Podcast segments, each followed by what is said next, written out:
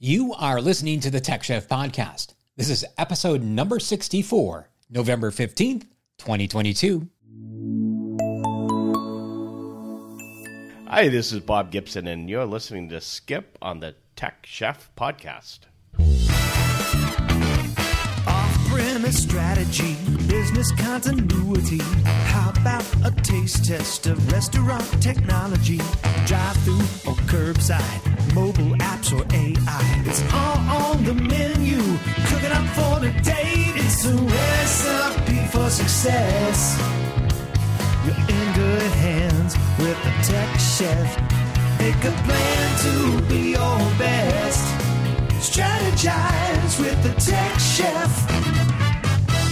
Welcome to the Tech Chef. This is your host, Skip Kimpel. If you are looking for ways to improve your restaurant, hotel, or hospitality business, this podcast is the perfect show for you.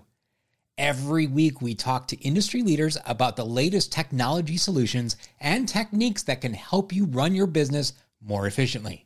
You'll learn everything about the latest and greatest technology trends and tools. There's something for everyone on this show. You'll be able to take your business to the next level as we provide valuable information that will help you make informed decisions about technology solutions for your company. Tune in every single week for a new episode. It's sure to be packed with information that will benefit you and your team. Make sure that you hit the subscribe button to this show right now in your favorite podcast app. This week, I am here at the Restaurant Finance and Development Conference and at the Digital Signage Expo in Las Vegas. If you are currently at RFDC and are listening to this show tomorrow, Wednesday, make sure you stick around in the morning and sign up and join the Technology Bootcamp where Zarek Pearson, Galen Collins, and myself will be teaching on various areas of technology in the restaurant industry. Get your certification while you're there, and it's for free. Also, later in the day tomorrow, I will be speaking at the University of Las Vegas Hospitality College to talk with the students there on restaurant and hotel technology. This is going to be a blast, and I'm really looking forward to that. I know this show was supposed to go live last week, but we had to jump on the recap of MURTEC, and I promise you, this week's show was well worth the wait. As previously mentioned, living on the operator side for most of my life, I had a very defined methodology for maintaining vendor relationships. I would say they were more partnerships than anything. When you engage with a vendor, you need to have buy in from both sides, and you have to be willing to work together to make it a fruitful and long lasting relationship. But what does that really mean? What do vendors think of us? Well, my guest for today's conversation is none other than Bob Gibson, who is a seasoned veteran supporting global enterprise customers with complex franchisor franchisee models, building out go to market strategies to support these relationships with the hospitality, retail, and technology experience. With over 30 plus years, Bob is a veteran who understands how to build systems to reduce churn while helping overall revenue growth and increasing net revenue retention. His areas of expertise include, but are not limited to, strategic selling models, go to market strategies, customer service team building, support desk building, and thought leadership. He has over 20 years of experience on the point of sale side alone and served in leadership roles at Micros and Oracle, as well as Jolt. Bob now serves as the president and chief operating officer at the Constrata Group that continues to shape the technology industry in the hospitality, food, and beverage space.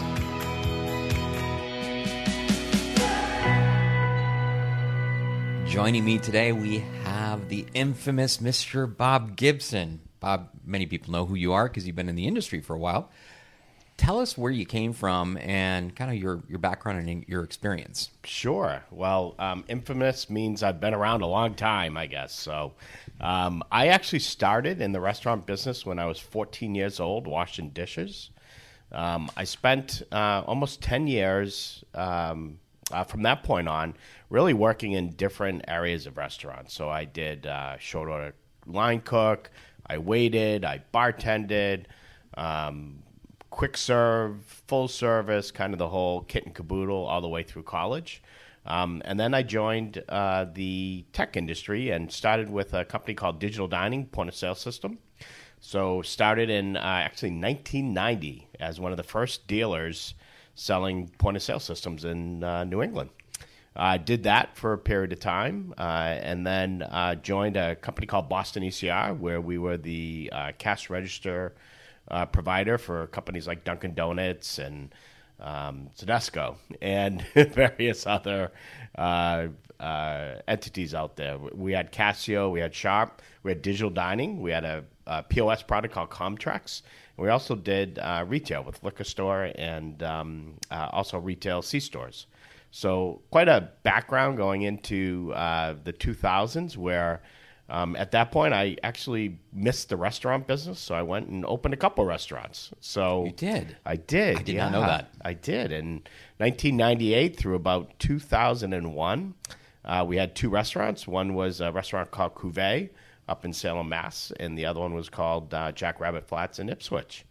Um, realized why I wanted to be in the technology side of the business and and moved on from that and joined Micros uh, in 2001.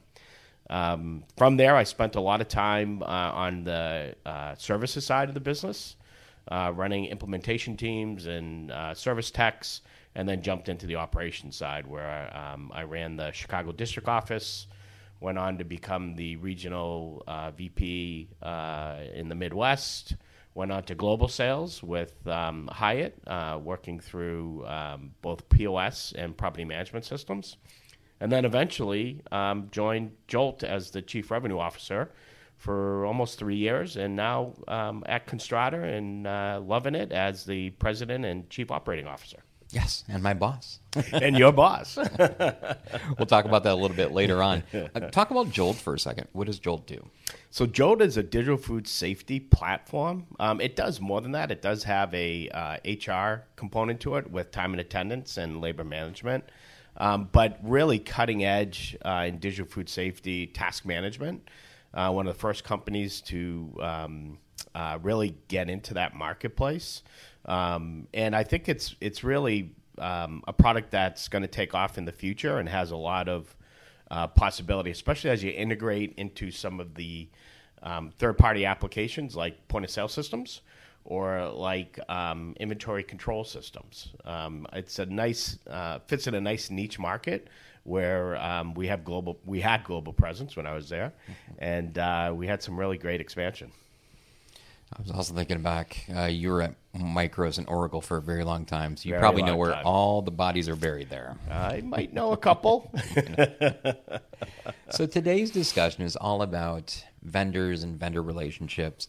I've always been on the operator side, so I have a very uh, specific viewpoint of how my relationship is with a vendor. I want them to be a partner. I don't want them just to be somebody I pay to provide a service.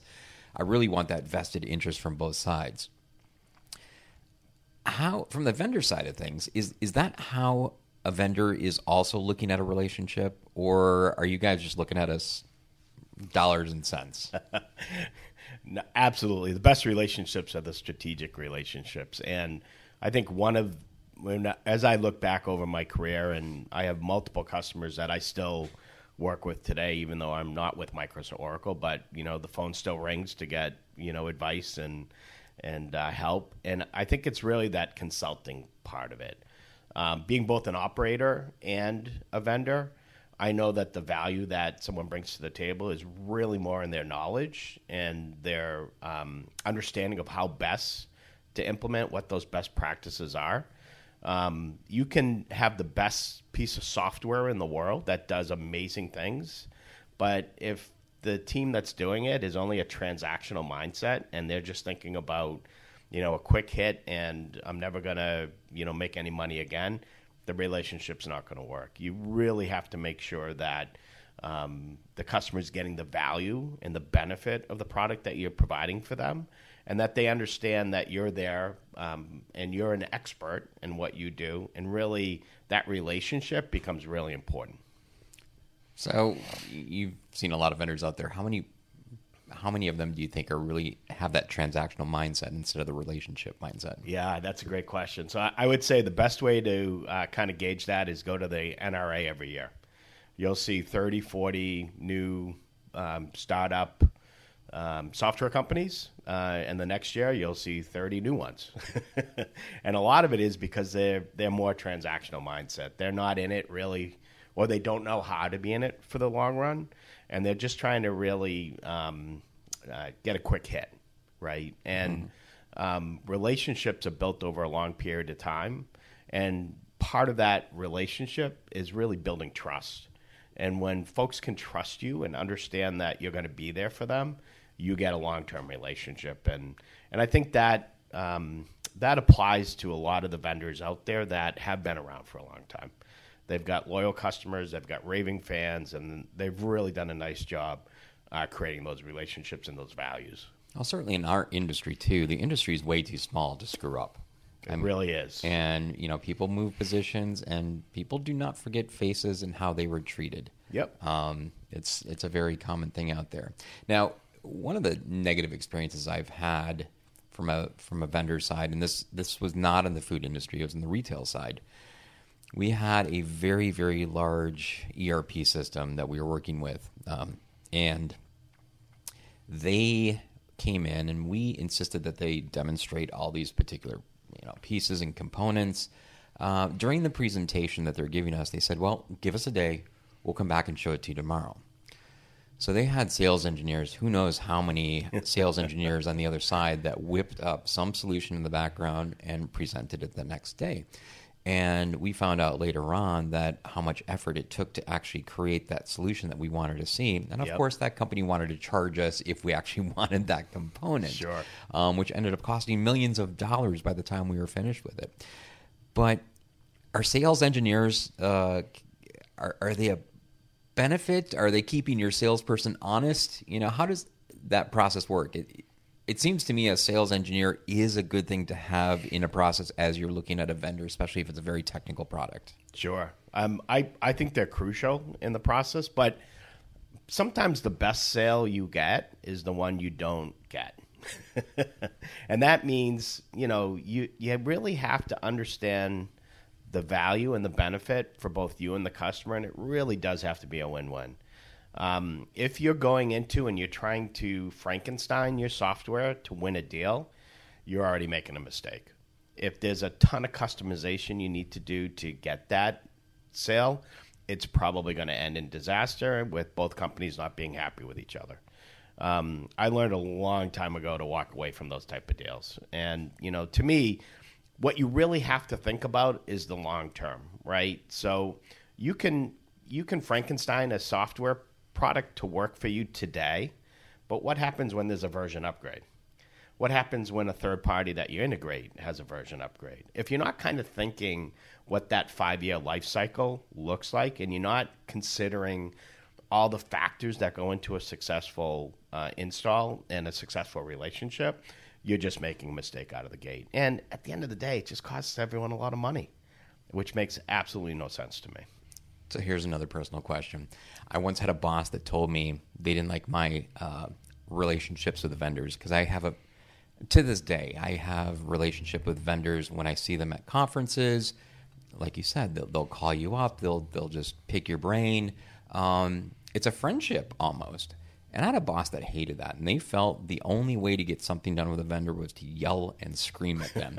How do you like working with those kind of customers? And does that actually work? Yeah, I'm a big believer in firing customers that like to yell and scream at you. Ah, that was going to be one of my questions. Have you ever Yep. fired a customer before? I've fired a lot of customers in my career, and I've returned money to uh, some customers that it wasn't a bad relationship, but you know when we were probably the biggest one was a Chicago customer, really well-known restaurant group, and we were six months into the relationship and realized that we couldn't deliver on a key part of what the customer needed.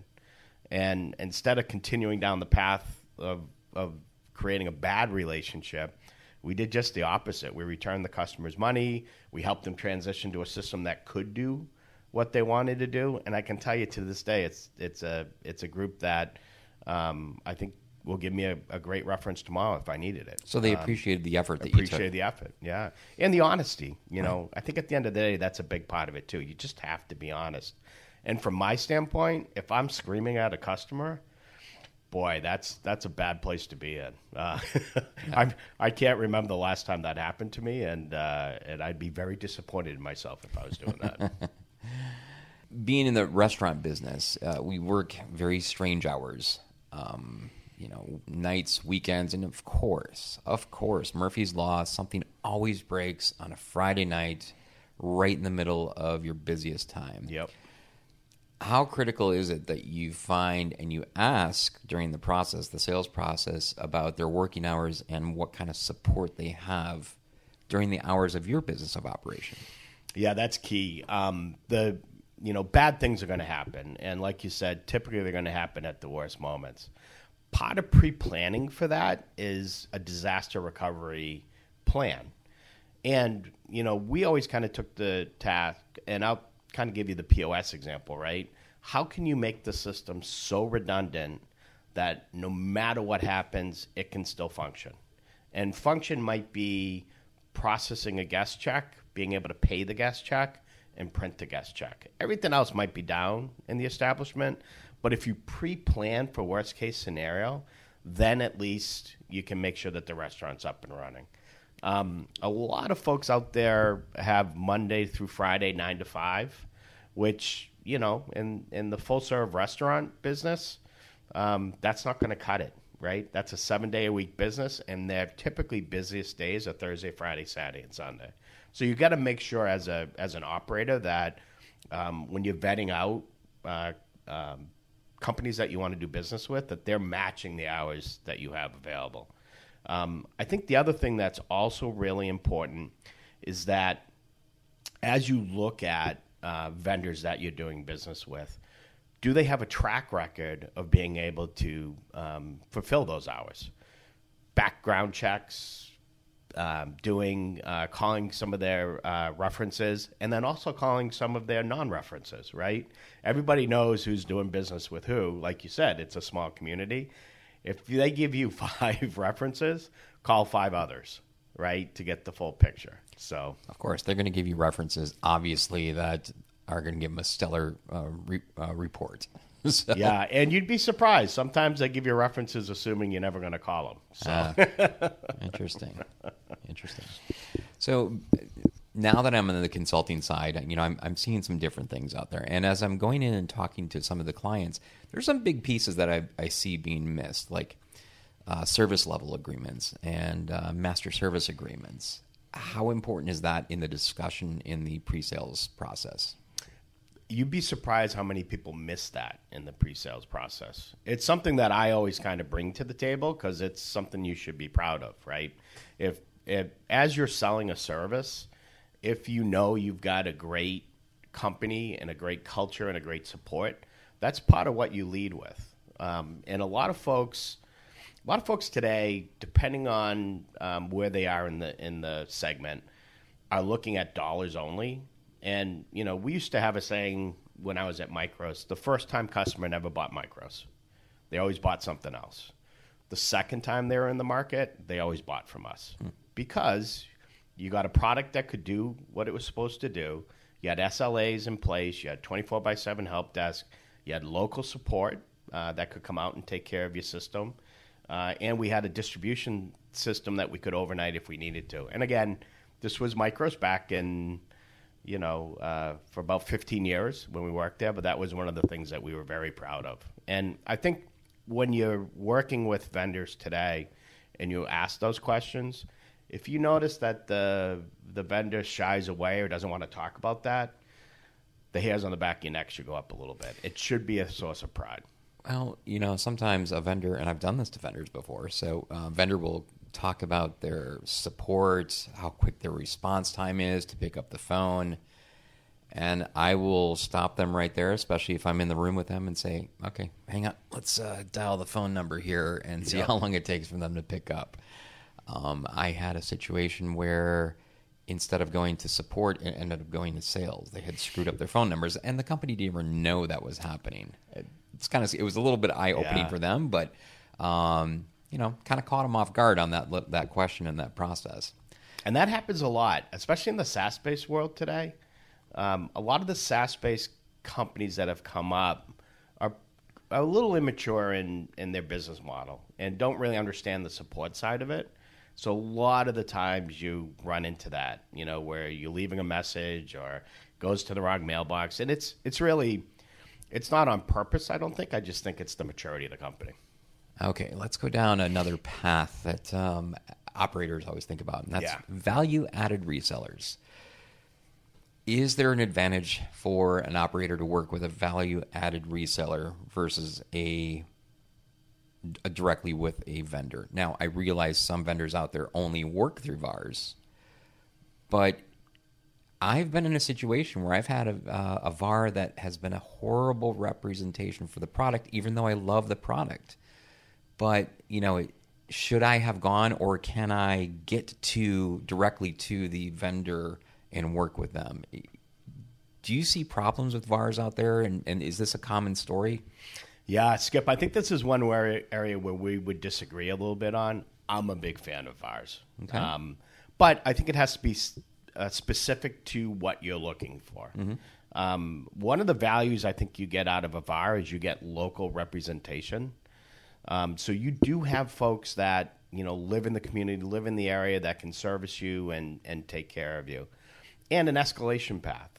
So if that VAR is not necessarily doing what you need them to do, you can always get to the corporate entity and or another VAR, right? As you're working through that. We all know there's there's relationships that go sour and and sometimes that's just a reality of business. Um, but I do believe the VAR model is a good model.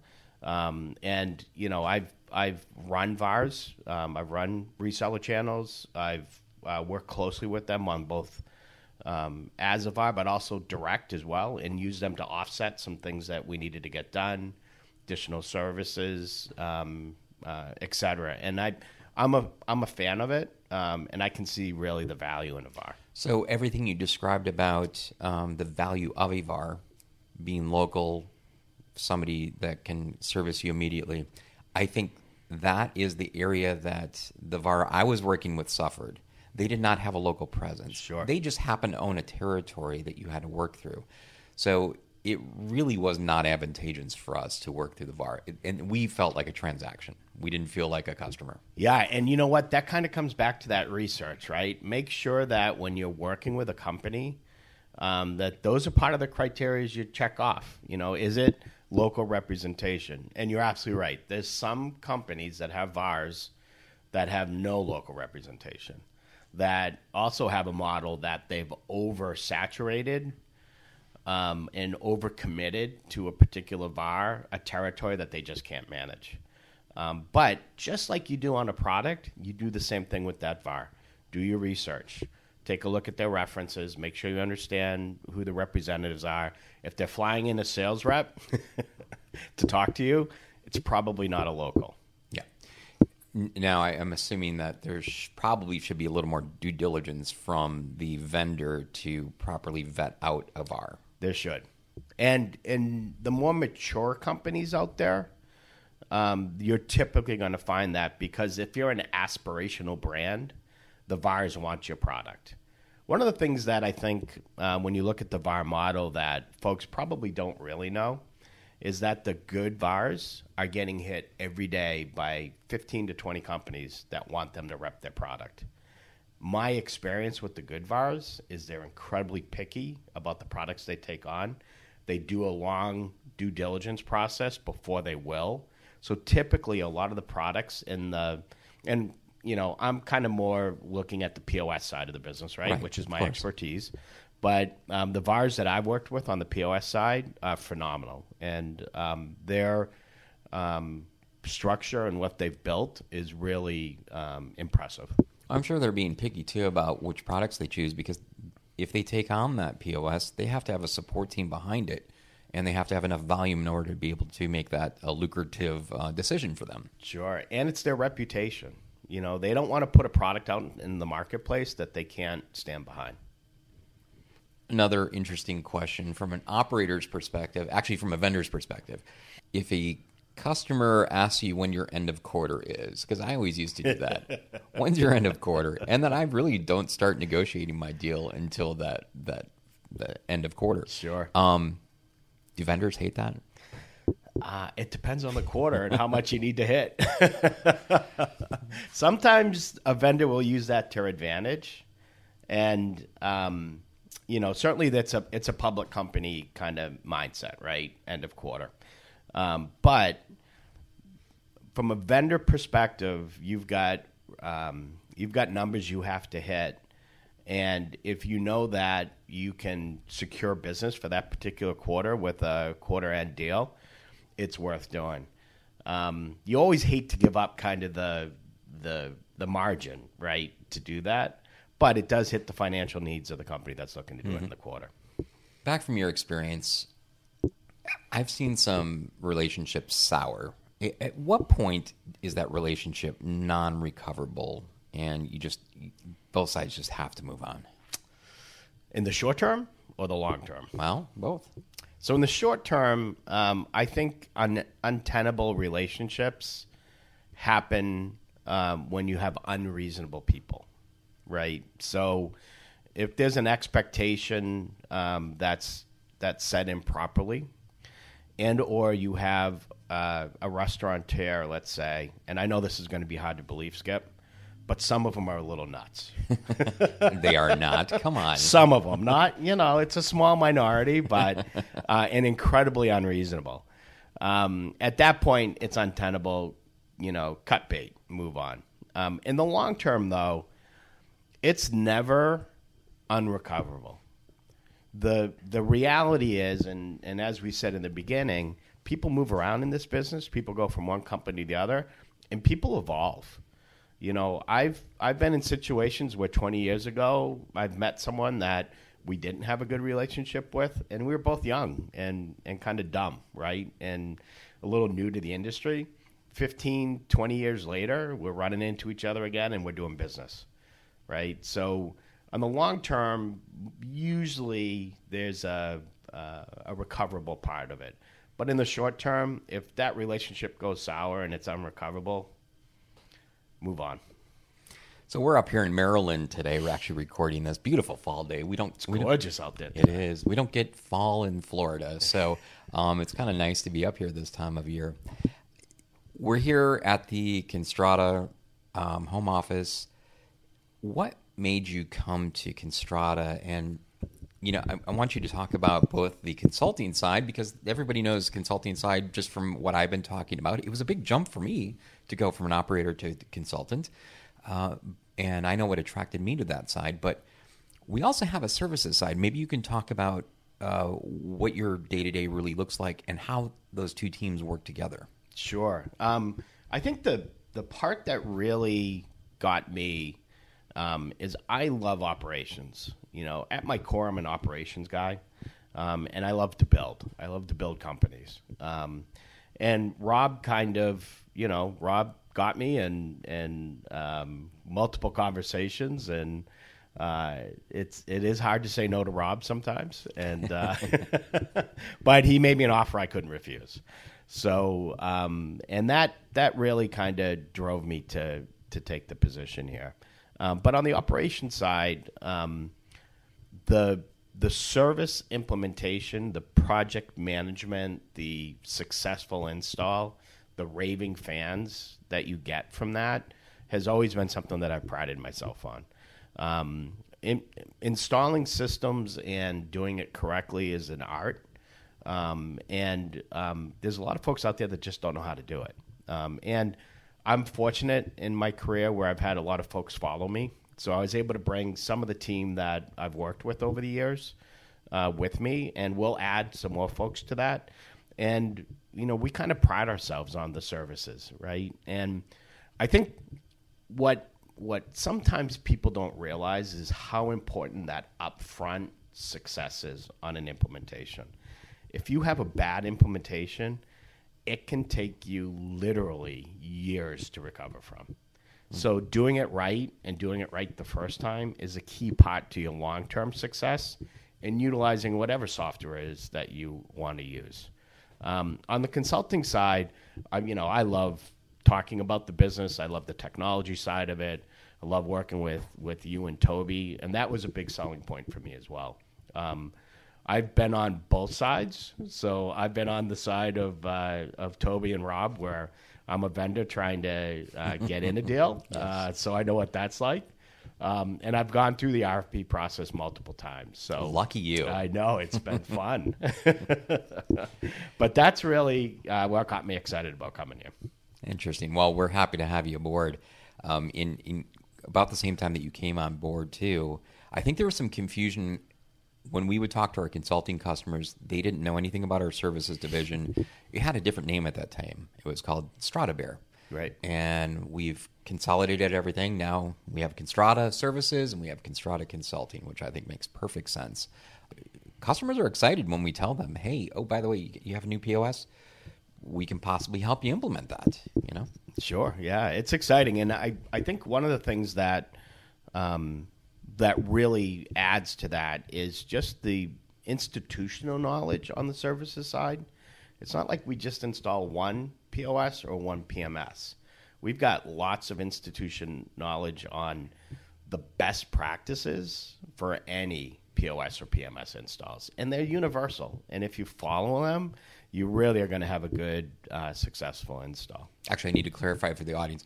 So, on the consulting side, we don't push or promote any one vendor or product. uh, we are we are vendor agnostic.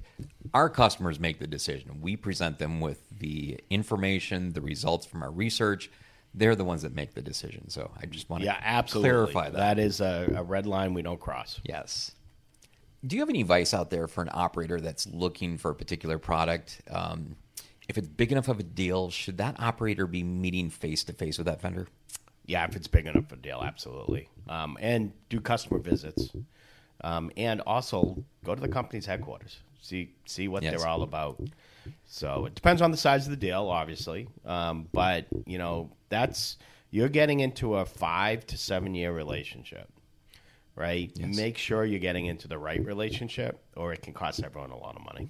We were recently had a consulting client that they had a POS. I wasn't sure how valid that company was. So Toby and I flew uh, to that uh, POS company's headquarters. Sure. Make sure they were a legit company. Met with their leaders, looked at their roadmap. You know, really did our homework to make sure that they were a valid solution for another five, seven years. Sure, which is exactly what you know a restaurateur should do. So, for any vendor or suppliers out there that are looking to close a deal, what should they do and what shouldn't they do to get a deal closed? And most importantly, ensure a long, healthy relationship. Yeah, I think it really starts with the needs analysis. Um, marry up your product to the needs of the customer. That should be like sales 101. If if your salesperson is not doing a true needs analysis, one of the misnomers about sales, I think, and I think it's important for vendors to realize, is that sales is really a process of elimination, right? I start with a thousand potential customers. What I really want to do is narrow it down to the 200 that are really core to what my value prop is and what my offering is. I don't want to sell all thousand, right? I want to really sell to the to the right customer that's going to utilize the product I have, see the value of it, and at the end of the day is a referenceable customer. That's the goal of, of a sale, right? In a in a vendor world. Um, and I think too many vendors don't really understand that, and they they miss sell. And it's not, you know, it's not malicious. They just they don't do the due diligence to make sure it's the fit, right? And that's really how you grow your brand and your company. Bob, thanks so much for joining the show today. Uh, it was a real pleasure to have you on. It's good to be face to face with you with this beautiful weather up here. Um, and I, I look forward to our future um, and where this company is going to go. But uh, once again, thanks for joining, giving us the view and the aspect of what it looks like from a vendor side. It's always a conversation I wanted to have. Just never found that right person to have that conversation with. So you kind of like fell into the plate here. Yeah, great, Skip. Thank you very much. I, I appreciate your time today, and and uh, a big shout out to your audience, and and uh, looking forward to uh, more conversations like this.